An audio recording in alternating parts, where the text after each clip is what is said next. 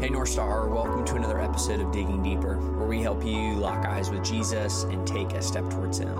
Today, we're going to read a good portion of Genesis chapter 3 as we look at the consequences of Adam and Eve's sin and the effects it still has on us today. So, Genesis chapter 3, starting in verse 13, God's word says this So the Lord God asked the woman, What have you done?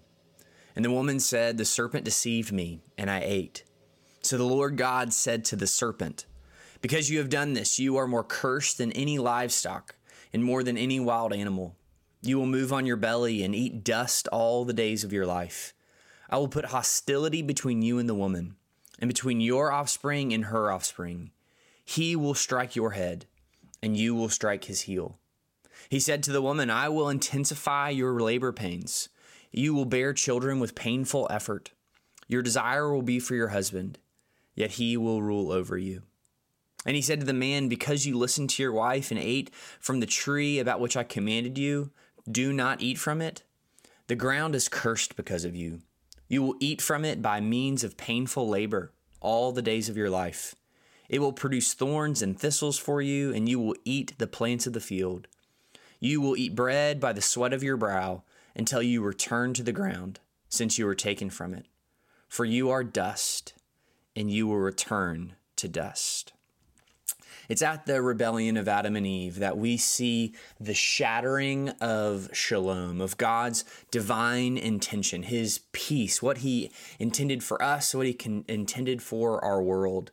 And it's when Adam and Eve went their own way instead of going God's way that all of the cosmos got off the proverbial train tracks.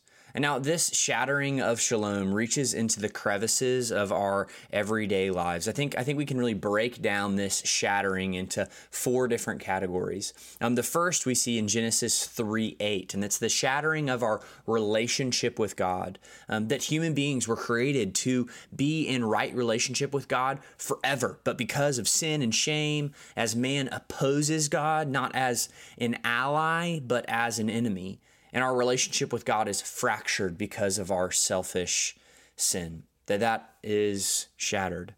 But secondly, we see in Genesis 3 7 is that we were meant to have a perfect relationship with ourselves. That instead of being fully conscious of God, we are now self conscious. That we look at ourselves and experience shame. That our lives are warped by insecurity and our desires to compensate for what we feel is lacking. Our relationship with ourself is shattered. But third, we see in Genesis 3:12 and verse 16 that our relationship with others is shattered. That we were created for relationship, that we were designed to be co-laborers, but now we see others as competitors. That all of the relationships in our lives are marked by strife, effort, and in many situations, unimaginable pain. And then fourth, and maybe one we don't think about as much, is our relationship with nature. And we see this in Genesis 3, 17 through 21, that, that Adam and Eve's role was to tend to this good garden that God had given them. But now the ground is cursed, and eating from it will be laborious work for all people. So just today, would you please just take a look at your life?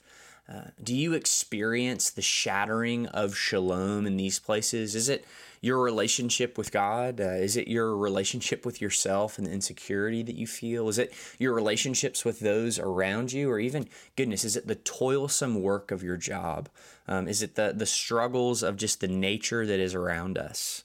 Because um, what we find is that sin does not just affect spiritual things, but it affects everything. Jon Tyson says it this way He says, There is a sin tax for living on planet Earth, uh, which means that things will take longer, cost more, require more effort, and burn more energy. Quite simply, life is hard. Things are broken. Yet we are not without hope. You were created for the shalom of God in all things. And thankfully, our faithful, covenant keeping God will bring shalom back for us once and for all. Let's pray. Our Father, we thank you for your word. And Lord, as we just acknowledge today that shalom has been shattered by our sin, um, God, we look to you as the one who will bring shalom back, that you will restore what was broken, that we will be in right relationship with you, with ourselves, with others, and with nature once and for all. And Father, we pray these things today through your Son and by your Spirit. Amen.